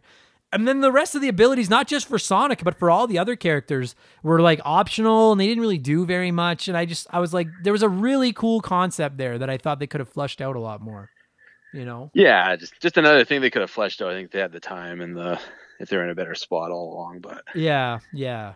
So yeah, like Sonic Sonic Adventure 2 is definitely where the refinement comes in. Right, which would make sense because now they have the engine. Right Yeah. now, it's just clean it up. Plus, if I'm not, and correct me if I'm wrong, but Sonic Adventure 2 introduces Shadow, I believe. Yeah, like Adventure 2 was kind of like you had the three heroes. I think, I think it was Sonic, Tails, and Knuckles, and then like pretty much three of their evil counterparts, Shadow, and then the other two. I right. can't remember. there was they that like anymore, that but- weird white vampire cat Yeah, and somebody else. So okay, so then so you get to play as Sonic and you fight Robotnik and he's getting the Chaos Emeralds and trying to activate this evil creature named Chaos and um outside of the main open world and the exploration and stuff like and I before we move on to Tails and the other characters like I when I wasn't stuck in these big shitty open world empty areas, I actually had a lot of fun playing the game of Sonic. Like I don't know if you've got anything else to add to it. I actually had a lot of fun most of the time with him. Oh yeah, for sure. Like I mean, they they nailed it. Like you, when he's running full tilt, it's so cool. When they stop to make him jump a little bit, it, it worked good enough. Like camera side, um, Yeah. it Like- just they they seem to find a decent balance. I thought. Yeah, I, I it was more fun than not fun. And I gotta say, dude, like as someone that has traditionally been incredibly hard on games from this area and early 3D games, like I did fall through the walls of probably six or seven times.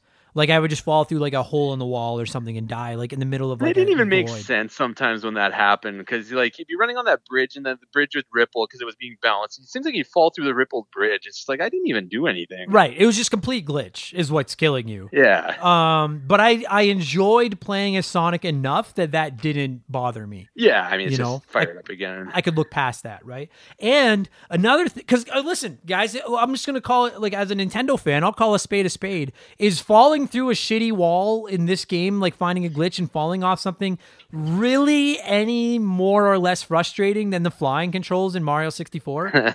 because those there's no glitches, they just don't work. So like I would argue that they're just about equal, like except that Sonic's wasn't supposed to happen. Like neither one ruined the game for me, but they both were just they were just nu- nuisances. And they were and frankly, the Sonic falling through the wall was less irritating than the flying in Mario 64 because I didn't have to fall through fucking walls in Sonic. so like I have to fly in Mario 64. Um, but for the most part, I liked it. I liked I, I oh dude, correct and maybe you know maybe i'm wrong. Was this game the game that was the origin of the eggman name because sonic just started calling robotnik eggman? I think it was because he, he called he, he introduces himself as Robotnik and he gets called Eggman. And yeah because i have for years i have complained that i hate that they call him eggman. Because i'm like he's can't remember- robotnik.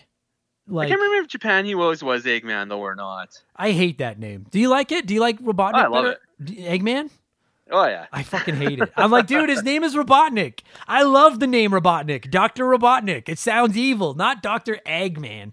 But now that I know that Eggman, like that Robotnik knows that his name is Robotnik and Sonic and friends call him Eggman to tease him, now I'm totally on board. If that's the origin of that name, I'm like, I get it. That's fucking rad. That like it's just Sonic teasing him because he's fat. Like that I'm totally on board with. Um, and I actually thought Robotnik was really good in this game too. His voice acting is a little cheesy like the rest, but I love that dude. I love that he kept popping up. And every time you fight Robotnik in this game, you fight him in another one of his weird robot fucking spaceship things that he has. And I loved those fights. Yeah, Loved like he's them. a fun villain. He just always has something new and he mixes it up really well just because of those robots. And yeah. Like otherwise, he's just a good villain. Right. Like, I mean, classic villains like Bowser, or like, I love Bowser, but it can be hard to make him interesting without introducing some weird gimmick, like a new power up or something. Whereas Robotnik, dude, you can literally do anything you want with him because all you have to do is build a machine for him to be in. Yeah, it's like sure, Dr. yeah. Wily and Mega Man, and it makes complete and total sense. I love Robotnik. And those fights, I don't know if you remember, there's one specific fight, and I'm pretty sure you do it as Sonic. Yeah, you do. Where you're on like two catwalks in his ship, and he's in like a floating ship shooting at you, and you kind of bounce back and forth between the two catwalks, and you got to Oh, attack yeah, him. yeah, yeah. Do you know what I'm talking about? Um, I loved that fight because that fight to me felt like a 2D Robotnik fight, but in 3D. Like that was Yeah, perfect. sure. Perfect. And the way that like the camera would turn and Robotnik would shoot down the catwalk towards you and stuff, I was like, we need more of this. This is you showing what Sonic in 3D could be like. This is Yeah, fucking the- awesome. Just kind of put them on those 2D rails and keep a 3D world around you, and it totally works. I think that's the only way you can do a good 3D Sonic. Agreed. And that was perfect. I loved that. Um, and then okay, so then if you've never played this game, you play the main campaign as Sonic and you're trying to stop Robotnik and and Tails, Knuckles, Amy the Hedgehog, and then Stupid Big the fucking cat. And Gamma the robot, or whatever it is, E102 Gamma, or whatever the fuck its name is. These Yeah. other characters show up throughout the game. Uh, you finish the game, and then you then you you can play the game again as each of those characters, albeit they each have considerably shorter campaigns than Sonic. Um, but they all handle different. They all have different missions. And what I really, I felt like maybe the, um, what's the word I'm looking for? Um, when you actually do something, like the concept of it is rad, but the actual, God, I'm stupid. Do you know what I'm trying to say? Like the actual, Oh yeah, for sure. Like it's almost like they kind of tried to develop a world to fit all six of these gameplays, and then it takes away from each of them almost. Right, right. Execution. That's the word. Yeah, there you go. Adam. I graduated high school once. Uh the concept is cool. I thought the execution was kind of poorly done and you're right. I feel like it kind of took away and frankly, and I think most listeners to the show would agree with me, you probably could have eliminated Amy, Big the Cat, and Gamma the Robot entirely and really just focused on Sonic, Tails, and Knuckles as three campaigns and had a way better game. Absolutely, and that's what they did for Sonic Adventure 2, because it was pretty much those three characters, those three play styles, and then like a pretty much an evil version of both of them. Good. And that And it seemed to work a lot better for it. Right. That makes so much more sense. Those three of the characters are the three faces of the franchise. Each of them handles differently. Because what I do, what I loved about the concept of this game was like I finished the game as Sonic and then I hopped right in as Tails because I just played them in order.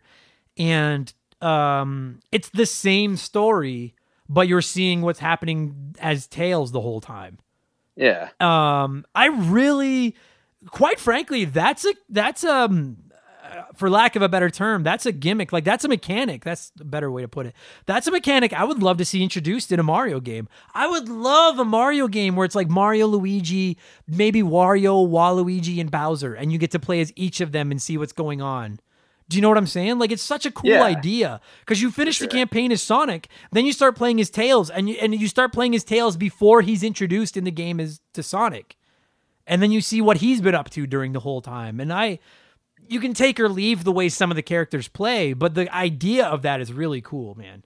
That it's the same Yeah. story. I love that.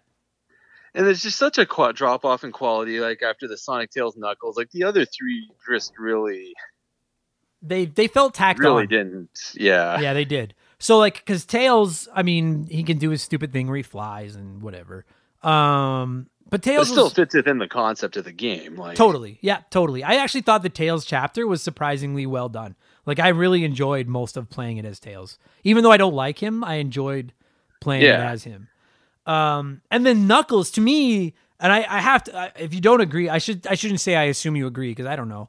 To me, the Knuckles chapter was the best chapter aside from Sonic's I'd say so. Yeah. and not just because of the way he plays, but the the idea that he's on the the floating island, and then the floating island like gets attacked or whatever, and then he comes because dude, there's a part that when so when Knuckles first gets introduced in Sonic's campaign, he he basically knocks the Chaos Emeralds out of Sonic and Tails' hands and lets Robotnik get them.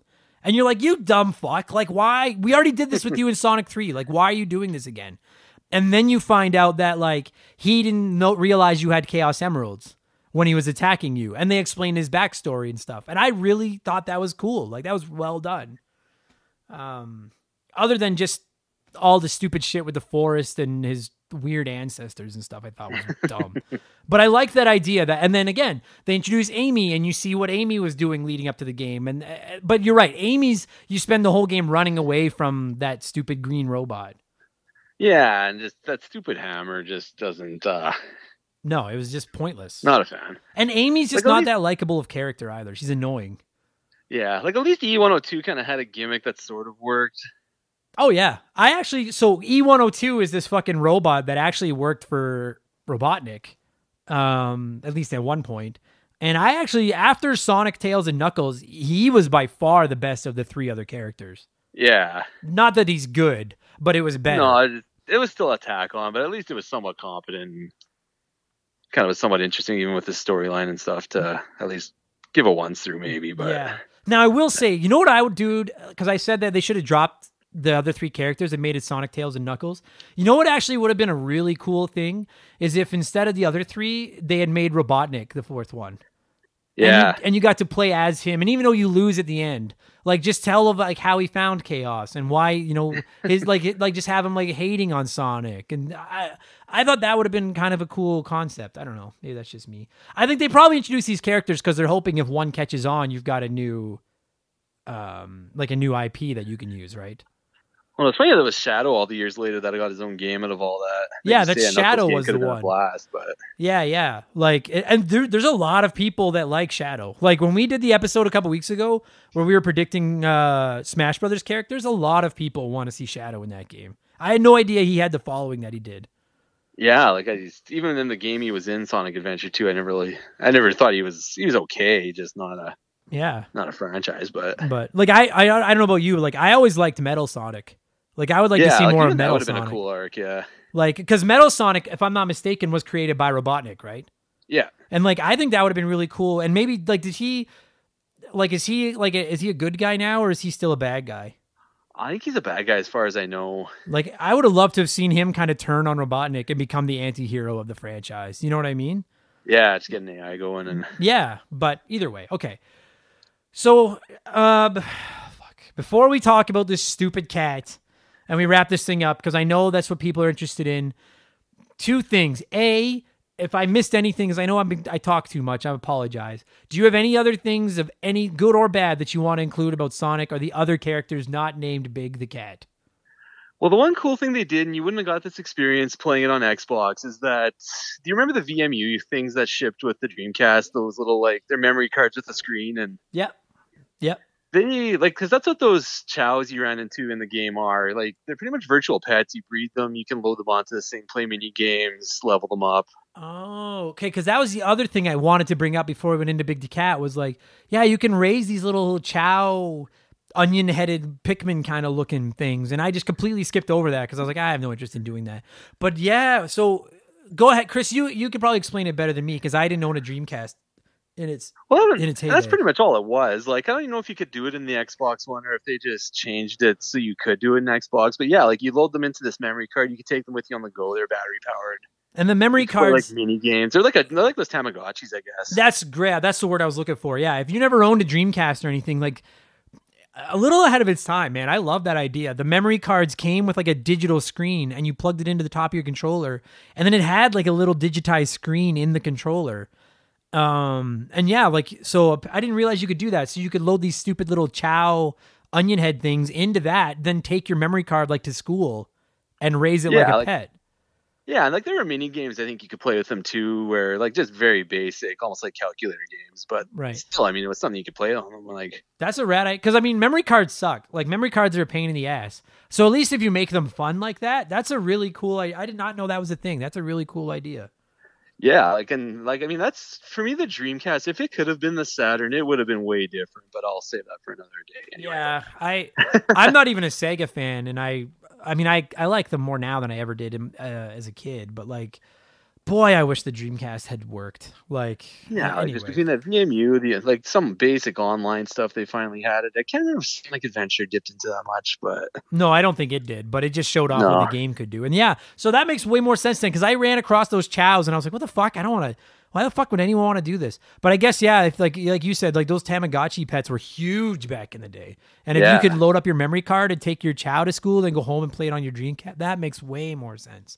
I bet you there are people, maybe people listening to this, that spent as much time with that as they did playing Sonic Adventure, like the game. yeah, like I never really got into it, but I it was competent. Like it wasn't like it was just a throwaway. Okay, that's neat. You put it away forever. Like I think a lot of people had played around with it and bred them and Sure. Well, yeah, and raised I'm- them and stuff like that. So. And I'm sure that Son, or I'm sure Sega put a lot of money into those VMU memory cards. So if you're going to make this to be like your big launch title, you need to have a way to, you know, just like Show how Mario off, 64 needed to show off the analog stick and all that stuff. You got to show that stuff off, right? So that makes complete sense. Um, all right. And then there's Big the Cat. And uh fuck me. when this game won the Patreon poll, there had to have been a half a dozen of you that messaged me and were like, "Oh man, play as Big the Cat. I want you to play as Big the Cat. We want to see what happens with Big the Cat." If you don't know who Big the Cat is, Chris, you're a Sega fan. Do you even know who Big the Cat is or what it is other than a big cat? That's pretty much it. Look it up, you guys. If you've never fucking seen it, he is awful. He is oh, a you can't even. Sorry, go Oh, ahead. No, no. I need a minute. You fucking you go right ahead. Oh, and, you- and you can't just look up a picture of him. You got to look up look up a clip of him in game during a cutscene. Oh. Yes. Because Like- yeah, you have to hear him talk. You have to hear him see him move. Like he has to be felt. You can't just see big. Uh, like so I was having so at this point I had played through the game as Sonic, Tails, Knuckles, and Amy. And I thought Sonic's was awesome. Knuckles was pretty fun, minus the forest, which was actually the to me the single most frustrating part of the game was doing the forest as Knuckles. That was where I, I really lost my temper. Uh, playing as Tails was fine. Playing as Amy sucked, but fortunately, Amy's Amy's story is very short. It's like two hours tops. You could beat it, so it's not bad. Then I get to Big the Cat, and everyone has been talking up how bad Big the Cat is. And I was like, dude, this game has not been that bad. This can't be that bad. It can't be. The fucking game starts with Big the Cat and his stupid little frog, Froggy, I think is, is his name, Froggy the Frog. Yeah, Froggy. What lazy sack of shit wrote that? Froggy the Frog. His Not fucking Hoppy, not. not Hoppy, not I guess you couldn't use Toad, but whatever. Froggy the frog runs away and Biggie, ha- Big the cat, not Biggie, that's giving him too much credit. Big the cat has to go catch Froggy, has to find Froggy. And he wakes up and he's got that fucking stupid cliche. "Uh, where did you go, frog? Fucking gimmick voice. And then he just waddles everywhere. And then you get to his first level, and the whole object of the game is to fish and you catch the frog while also maybe catching other fish. And that's it. I literally played it for 20 minutes and was like, I can't do this. I don't get I don't get any who thought Big the Cat was a cool character? Who thought making him stupid would be funny? And like, I guarantee you, there's some fucking idiot at Sega who was like, check this out. He's gonna, this is gonna be, he's fucking hilarious. He's probably gonna have his own cartoon show someday. This is why your fucking console died, Sega. And this is why you had to get out of the business. Because instead of giving people the fucking games they wanted, like Sonic games and Knuckles games, you introduced an obese, mentally handicapped cat and insisted that he fish to try to catch his friend a frog. And you thought that was how you would show off the hardware in your new super fancy expensive console and you thought fuck the PS2, fuck the GameCube, who cares about Microsoft and Xbox? We have Big the Cat. What a fucking joke. What a nobody must have liked that. Nobody must have thought that was fun. Awful. I kind of Awful. like Big. You shut your fucking mouth. like I have to assume. Are you I'm on the Wikipedia page right now and just reading a quote. Sonic Team claimed they'd be retiring the character from appearing in future games. Although head Takashi Iizuka, whoever the head of the Sega Sonic whatever games, has since stated that a game starring Big the Cat is a possibility. What the fuck? I started playing it and I was like, no, no, this must just be like a joke. I'm going to fish for a minute, then some bad guys are going to show up because it's obvious Big the Cat's gimmick is he's big and strong. He's just dumb. And I'm like, all right, well, chances are I'll fish for a minute and then a bunch of bad guys will show up and then I'll have to like fight my way out, like by throwing punches or, or something. Nope, you just fish. Oh my God, Chris. Like, am And I that- that missing anything? Is there That something doesn't even do him justice. Like you can say he's dumb, but they make him dumb. Like, like, dumb. like not even realistic dumb. No. complete moron. Like reviews that people wrote about him, you probably couldn't do today because they use words to describe him. Right. The fortunate thing is that he's too stupid to read the reviews. But like, like if they had gone like the Patrick from Star or from SpongeBob route, at least they could have been funny. Like This- the lovable loaf or something. like Right. that, Just This was just obnoxious. And when you combine this shitty character in with just the boringest fucking gameplay, nobody wants to play Sonic the Hedgehog and do something really slow. Like really slow. yeah, he waddles. He swings his fishing rod. Oh, just the fucking worst thing. I was like, I was like, and and I'm. It boggles my mind that this was part of your hardware, like your first game, your big launch, get people on board game. Why? Who put this in the game? I whoever did should be fired forever. Like should never work in gaming again. And I, I say this with zero hyperbole. Big the Cat is worse than Ecco the Dolphin. Fucking worse. Worse. At least Ecco is fun to swim as. Like once you've got to do anything with Ecco, it sucks. But just swimming is fun. There's nothing fun about Big the Cat. Not Well, one swum as- thing. Have you ever swam as Big the Cat? I have not because I assumed he's probably too fucking stupid to know how to swim. He'd sink like a stone. Yeah, probably. Oh, oh, just I know that this game won the Patreon poll because everybody thought, oh, Adam's gonna get super mad at how much this game sucks and how broken it is and everything like that. I liked 70% of my time with the game. I can look past the glitches. I found the exploration annoying and boring, but I didn't like it wasn't broken. I it just that fucking big the cat chapter. I didn't finish it. And I try so hard to give games a legitimate shake when I play them for this podcast. But I was like, I can't do any more of this. This fucking sucks. Did you finish Big the Cat? Did you finish that chapter? No, I I didn't even play as him. I the game Oh. was over. I just you could watch a video of him to get the gist of him. That's what I did. Yeah, finally I was like, fuck it, I'll look it up. And I couldn't even watch the whole video. I was like, this sucks. Fuck this. Ah. anyway. So for those of you that have been like, I've been getting messages from people like, oh, I can't wait, like little kids, like just like, oh, I can't wait for him to yell about Big the Cat. And I was like, and I got out of the shower today. I was in a good mood. I'm like, nah, I'm not gonna yell. We're not doing angry Adam today. And then just thinking about that and being like, I would be so pissed if I shelled out like 200 bucks or 300 bucks, whatever the fuck the Dreamcast was worth when it came out, and bought this game and then had to play that. I would have been so mad. Like, fuck me. They should have did a Metal Gear Solid 2 bait and switch where you play an hour of Sonic and then it's just big for the rest of the game. Career suicide. Fucking just. oh, fuck Big the Cat. Fuck stupid Froggy.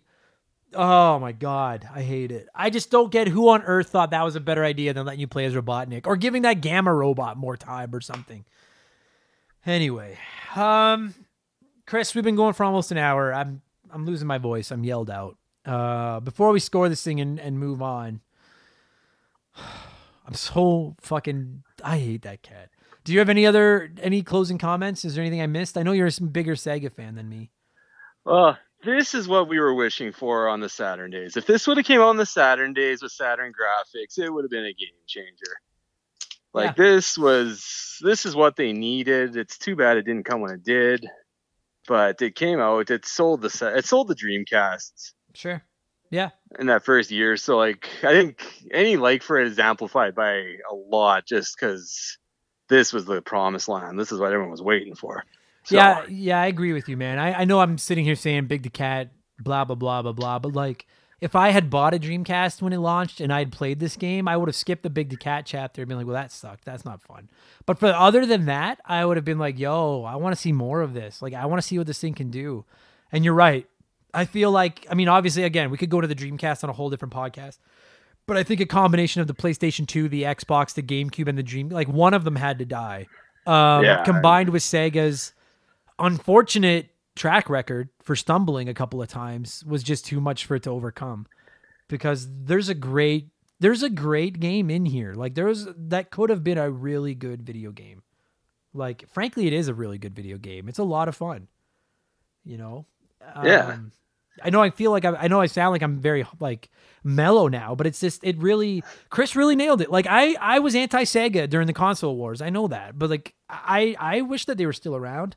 There's all these rumors floating around as i'm sure i will have mentioned in the intro about a dreamcast mini and the possibilities of a dreamcast mini. Like i really wish sega had never gotten out of the console business. And this game's a perfect example. Like these are cool characters minus big that i like that i wanted to do play as and it's just fuck you're right man. It's just it's really if this had been on the saturn or if the dreamcast had been where the saturn came out or something things might have been a lot different. A lot different. Ah it's sad. Oh well. oh well. So so this thing came out on 9999 right? The infamous september 9th 1999 so on a scale of 1 to 9999 uh what would you so 9999 what would you score sonic adventure? Not the dx cut. For those of you again if any of you are like play the dx version i just played what i had chris didn't play it either we're scoring the original version what would you score it out of 9999 I'll give it an eight eight eight eight. Well done. I knew you were gonna. I knew you were gonna give me some form of like na na na na. Um, all right, that's a fair score. So like an eight out of nine. Yeah, I'll give it uh, an eight eight eight eight with a lot of that driven by nostalgia and just what it was. No, that's fair. I yeah. I mean, I'd probably go. Dude, it's so hard to score a game like this because if you don't have the nostalgia for it, it's easy to just look at its faults. But I can absolutely see why so many people have an attachment to this game. I'd probably give it in around this 7,500. Like if I was scoring it out of 10, I'd probably give it like a seven. Seven. I don't think I could get up to an eight because there are some problems with it, but it'd be that seven and a half range. Um, if you guys haven't played it, like it's pretty readily available on a lot of stuff for pretty cheap. I bought it on my Xbox for five dollars. Um, and you said you were. Did you say you were playing it to get ready for the show? Yeah, like I fired up my Dreamcast here and played it on there again. Oh, so you played the original version. Yeah. Nice. Uh, well, okay, I guess you like because I was gonna say it's available on lots of places dirt cheap, or you could go out and buy a Dreamcast and get a copy of the game, but that's a little bit more expensive. Yeah, Um, it's probably the way priciest way to go Yeah, for what it is. So. but it's really readily available. It's dirt cheap, and if you like platformers or you like Sonic, like skip the Big the Cat chapter. Um, but other than that, like there's a, there's a good game here. Like I I have no regrets. I enjoyed more of my play than I didn't. I will say if you're gonna go out and find this game to play it now, by all accounts, look up the DX version. It seems to be infinitely superior. That seems to be the my understanding of it. yeah, go for the quality of life. Yeah, yeah, exactly. But yeah, fucking a man, I, dude, great podcast. I know you're a Sega fan, and I I try not to. I mean, I certainly break your balls over it, but I also try to show respect for your heritage because I understand how important it probably is to you guys. And uh yeah, this is not that bad a game. Just never ever. Big the Cat should get a public like hanging and never exist again. so, but yeah, good stuff, buddy. Thank you very much for doing this, Chris. Yeah, man, anytime. Thanks for having me. Done.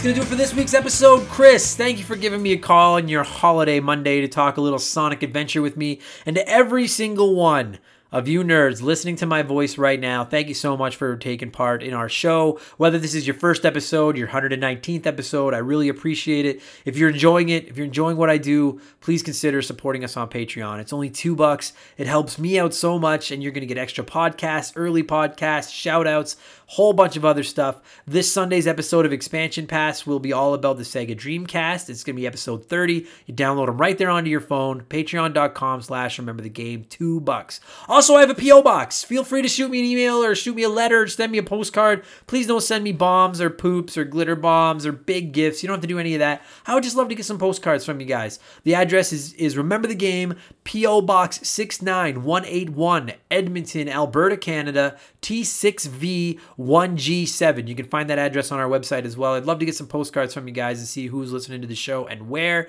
And maybe I'll send you something back as well. And then check me out on Twitch. I stream there Tuesdays, Thursdays, and Sunday nights, comedy schedule permitting. And if my goddamn internet cooperates and plays nice with me from 8 to 11 p.m. Mountain Time, you can find me there at Member the Game, not Remember, Member the Game. Just shoot me a follow. You'll know whenever I'm online. You can come watch me play video games and chat with me and chat with each other. And it's really fun. It's just a little mini circle jerk of nerds. It's good times.